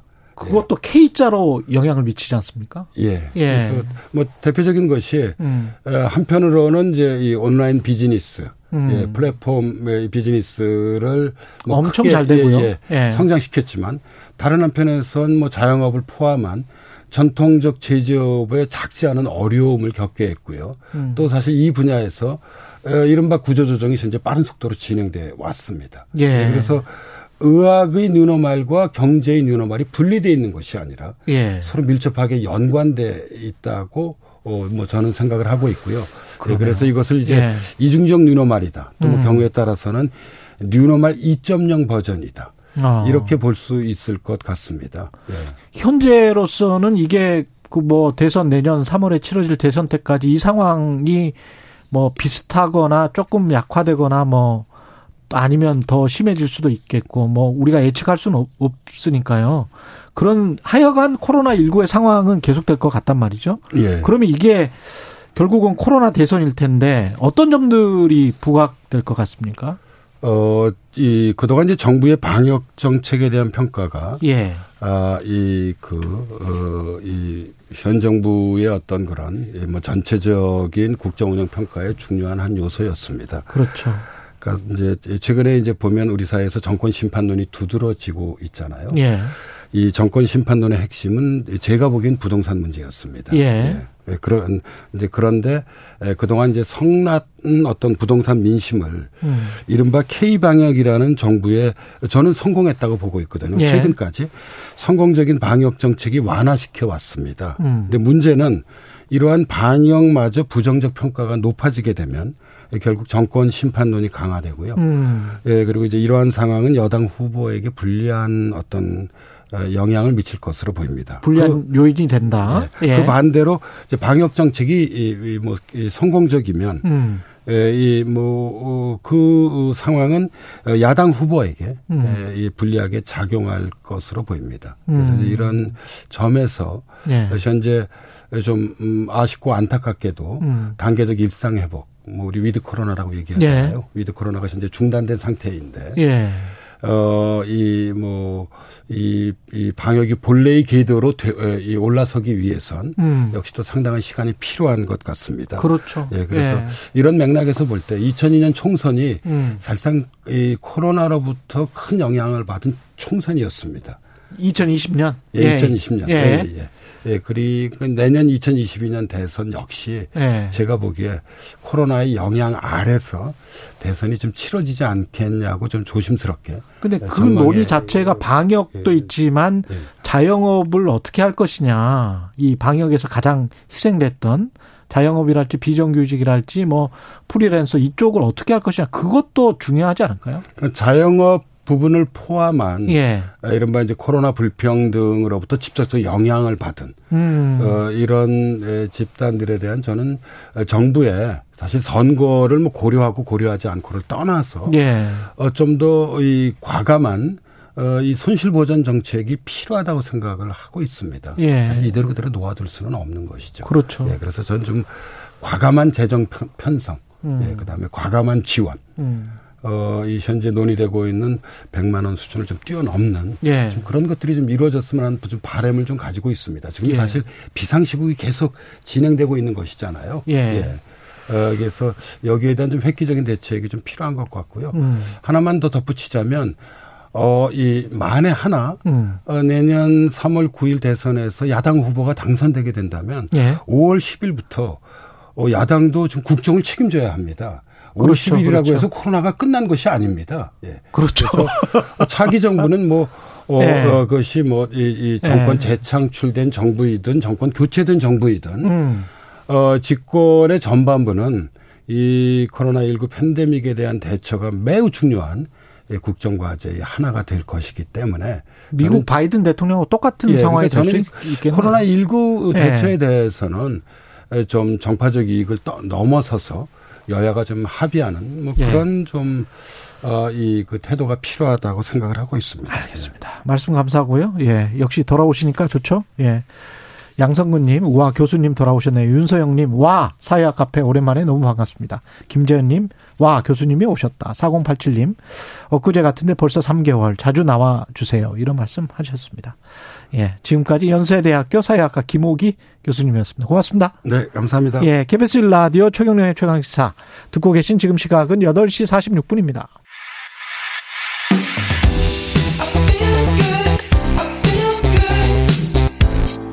세상에 이익이 되는 방송. 최경영의 최강 시사.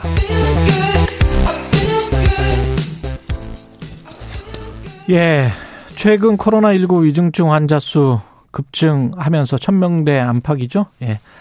병상과 의료 인력 확충에 비상 걸렸고요. 일선 의료 현장 상황을 좀 들여다보겠습니다. 전국 보건의료노조의 오선영 정책국장 연결돼 있습니다. 안녕하세요. 네 안녕하세요 지금 오선영 국장님도 간호사시지 않으세요? 네, 간호사 면허를 소지하고 있습니다. 예. 코로나19 병상 상황 뭐 주변 지인분들한테 많이 들으실 것 같아요. 네, 그렇죠. 그리고 이제 바로 어제도 임산부가 병실을 찾지 못해가지고 난항을 겪었던 이제 사건이 보도가 됐었죠. 예. 네, 많이 회자가 되고 있어요. 지금 앞에서도 말씀하셨듯이 그 병상대기 환자가 지금 천명을 넘어서고 있거든요. 예. 그래서 코로나 병상으로 준비해 놓은 남은 병상이 급속도로 줄어들고 있고 확진자 병상 배정이 늦어지는 것도 문제인 것 같습니다. 예. 병상 이야기부터 할게요. 의료 인력 이야기는 그 다음에 하고요. 병상은 네. 어떻게 해야 되나요? 지금 공공의료가 10%라고 하고 민간 의료가 90%라고 하면 네. 공공 의료를 다 해도 분명히 모자랄 거 아닙니까 병상이 코로나19 환자. 네 그럼 민간 의료 부분을 어떻게 해야 되는 거죠? 네. 병상은 저희는 당연히 이제 민간 의료도 같이 확보를 해야 된다라고 이제 주장을 하고 있어요. 예. 지금은 이제 공공의료 병 공공의료 쪽에 공공병상을 많이 확보해 놓고는 있는데 예. 여기에 한계가 있는 것이고 무엇보다도 뒤에 인력 얘기를 하겠지만 예. 인력이 지금 따라가지를 못해서요. 예. 민간 의료 쪽에서도 민간 병원에 있는 병상들과 인력들도 확보해야 된다라고 하는 주장입니다. 예. 근데 이제 민간 의료 쪽은 이른바 그 돈의 논리가 도는 곳이잖아요. 네. 예, 그러면은 이제 정부에서 뭔가 크게 인센티브를 주든 주든지 그렇죠? 병원과 네네. 관련해서 인력 확충도 마찬가지고 병상도 마찬가지고 어떤 그런 조치들이 있었습니까? 아니면 부족합니까? 어떻게 보세요? 글쎄요, 이게 이제 환자에 따라서 부족하기도 하고 아니면 음. 이제 적절한 인센티브가 지금 주어, 주고 있다라고는 이제 하고 있는데요. 예. 사실은 운영 계획을 차 단계적으로 잘 세우는 게 급선무일 것 같습니다. 그래서 민간병원에는 현재 일반 환자들이 치료를 받고 있기 때문에 예. 시급하지 않고 또 응급하지 않은 환자들은 조금 치료와 수술을 미루더라도 이곳에 있는 병상과 인력을 더 확보할 수 있는 방법을 찾아야 될 것 같습니다. 아, 근데 이제 뭐 그 환자 입장에서는 다른 일반 환자 입장에서는 본인 병도 굉장히 중요할 텐데. 예, 예. 예. 그래서 응급하지 않고 또 필수적이지 않은 뭐 음. 예를 들어서 성형 시술이라든지 생명이나 예. 안전에 지장이 없는 것들은 저는 잠깐 미룰 수 있다라는 생각이 들고 아 그렇겠습니다. 예. 예, 할 수밖에 없는 게 지금 우리나라에서 코로나 환자를 볼 수 있는 병상과 인력을 더 확보해야 되는 상황인 거는 맞기 때문에 예. 예 그런 국민들이 다 이제 합심해서 그런 양해들을 좀 해줘야 되는 거겠죠. 그렇군요. 의료 인력은 뭐 단기간에 어떻게 할 수가 있나요? 그게 이제 가장 관건인데요. 예. 사실은 이게 오래전부터 우리가 현장에 의료 인력이 부족하다라고 얘기를 했는데 예. 지금 그것에 대한 준비를 전혀 하지 않았던 게 문제인 것 같거든요. 예. 그래서 정부가 병상을 확보하는 데는 주력을 했었는데 정작 그 환자를 치료하는 인력을 확보하는 것에 좀 관가하고 있었던 것 같다라는 생각이 많이 들고요. 예. 말씀하셨듯이 금방 의료 인력이 확보되는 것이 아니고 확보된다 하더라도 교육과 훈련 기간이 필요해요. 그렇죠. 그래서 그런 시간을 가지고 의료 이제 의료 기관에서도 확보되는 이제 배정되는 병상만큼 인력도 확보하라라는 지침을 같이 내려줘야지 준비할 수 있는 거겠죠. 그 지금 그래서 보건의료 노조 같은 경우는 의료 인력에 대해서도 병상뿐만이 아니고 의료 인력에 대해서도 행정 명령을 내려야 한다. 네. 이렇게 말씀하고 계시잖아요. 네네. 이게 행정 명령을 의료 인력에 대해서도 내리면 네. 어떤 게 달라지나요? 어, 의료 인력도 같이 확보가 되, 돼야 된다라는 거겠죠. 그래서 말씀드렸다시피 예. 지금까지는 예. 병상만 배정했는데 예. 그 병상이 확보된다고 해도 환자를 돌볼 인력이 없으면 무용지물인 거예요, 현재로는. 그러니까 민간 병원에서도 그러니까, 이 예. 간호사는 코로나19만 볼 수 있는 전담으로 이렇게 배정을 딱 해야 된다라는 말씀이네요. 아, 코로나 환자를 보는 병상이 마련된 만큼 예. 그 환자를 돌볼 인력까지도 같이 마련하라라는 같이. 행정 명령을 내려주는 거고 음. 이렇게 해야지만 지금 이제 보건의료노조와 복지부가 맺어놓은 인력 기준이 있어요. 예. 그 기준을 지킬 수 있도록 행정 명령을 같이 내려야 한다라는 요구인 거고요. 아. 그리고 인력 확보가 그래서 제대로 되지 않는 병원은 병상도 인정해주지 않아야 된다라는 얘기입니다. 이 서울대병원에서는 비응급 수술은 연기하고 코로나19 위중증 환자 치료에 좀 더 힘을 쏟겠다. 어, 약간 뒤, 뒤늦 은 감은 이, 있긴 한데요. 네. 예, 어떻게 보셨나요? 예, 앞에서 말씀드렸듯이 이제 저희 보건의료노조에 요구하고도 이제 일맥상통한다고 보거든요. 예. 저희는 지금 이 시기에는 의료기관이 감염병 코로나 치료하고 그리고 필수적으로 필요한 환자들, 응급 환자들에게 좀 그 치료를 집중할 수 있도록 해야 하고 음. 비응급이고 비필수 치료와 수술은 좀 미뤄야 한다라는 이제 주장이 같은 거고요. 예. 그러면 병상과 인력 양쪽 모두를 더 확보할 수가 있습니다. 아, 현장에서 지금 상황이 어느 정도다 이런 것들을 보건의료 노조로 간호사 분들이나 네. 이런 분들이 좀 이렇게 이야기를 많이 하세요. 어떤 상황인지 좀 설명을 해주실 수 있으세요? 우리 이제 의료 인력들이 느끼는 음. 상황을 지금 예 말씀하시는 것 같은데 예, 예. 그 이제 당국은 사실은 이제 병상 확보를 기준으로 두고 있지만 의료 체계의 핵심은 병상이 아니라 인력입니다. 예. 그래서 환자를 치료하는 것은 사람이기 때문인데요. 현재 병원에서 일하는 노동자들은 한계 상황이라고 느끼고 있어요. 음. 이게 2년 동안 계속되다 보니까 2년 동안 끝이 보이지 않는 긴 터널 속에 갇혀서 전속력으로 달리고 있다라는 느낌이 드는 거거든요. 예. 그래서 한계까지 몰아간 상황이 지금 2년째인 거고 현장에서 일하는 분들은 모두가 소진된 지 오래입니다. 그렇군요. 정부가 공중보건이 네. 군의관 그러니까 다 군복무 하고 있는 거죠. 이걸 코로나 병상에 배치하겠다 어제 입장을 어, 내놨는데 이게 좀 도움이 되겠습니까? 네, 도움이 아주 안 되진 않을 텐데요. 예. 앞서 계속 말했듯이 환자를 직접 돌보는 핵심 의료 인력은 현재 간호 인력이거든요. 예. 근데 이제 이 간호사들의 소진을 또 막을 수 있는 인력이 보조 인력이에요. 예. 간호사들이 원체 예전에 간호 외의 업무들도 너무나 많이 하고 있어서 그렇죠. 그런데 이런 핵심 인력인 간호 인력 확충하고 보조 인력에 대한 언급이 빠져 있습니다. 예. 그래서 이제 코로나와 함께 일상 회복이 가능하려면 장기전을 준비해야 되는데 음. 그러기에는 좀 미흡한 대책인 것 같다라는 생각입니다. 간호 인력 확충을 제가 그 공공 의료가 10%고 민간 의료가 90%라면 네. 단호 인력 확충은 민간 부분에서는 병원들에게 요구를 하는 거겠죠? 어떻게 되는 겁니까? 정부가 그거를 고용을 해라. 더 네. 많이 늘려라. 간호, 가령 뭐, 간호대학을 더 많이 만들자. 이거는 정부에서 할 수 있는 일인 것 같은데. 네. 고용을 더 많이 해라. 민간 부분에. 네. 그거는 정부가 할 수 있는 일인가요? 그게 이제 저희가 행정명령에 포함되어져야 한다라는 거고. 아, 행정명령에 그게 포함돼야 된다? 예, 인력 기준을 맞추라는 명령이 포함되면은 아. 그 병상에 필요한 인력 기준에 대한 또 지원이 같이 이제 되어지는 것이고, 아. 그, 예, 지원을 받은 만큼 인력도 확보하라는 얘기예요. 그래서 음. 보통 이제 어제 국립대병원들도 얘기를 했는데, 예. 공공병원들은 사실은 기재부가 승인을 해줘야 되는데 예. 공립대 병원들이 이번에 이제 인력 증원 요구를 한 게 있는데 한 3,750여 명 정도를 요구를 했는데 예. 기재부는 이 중에 3분의 1만 이제 승인을 해준 거예요. 아. 요렇게 이제 인력이 확보가 공공에서는 어렵게 되어 있고 음. 민간 병원에서는 병상 확보만큼 음. 적절한 이제 지원금이 거기에 인력을 확충할 수 있는 지원금까지 다 배정이 된다라고 하면 무리가 없을 것 같습니다.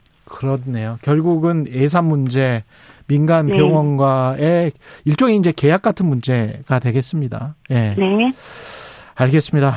예. 오늘 말씀 감사하고요. 지금까지 전국 보건 의료 노조의 오선영 정책국장이었습니다. 고맙습니다. 네, 감사합니다. 예. 12월 21일 화요일 KBS 일라디오 최경영의 최강 시사. 오늘은 여기까지였습니다. 내일 아침 7시 20분에 다시 돌아오겠습니다. 고맙습니다.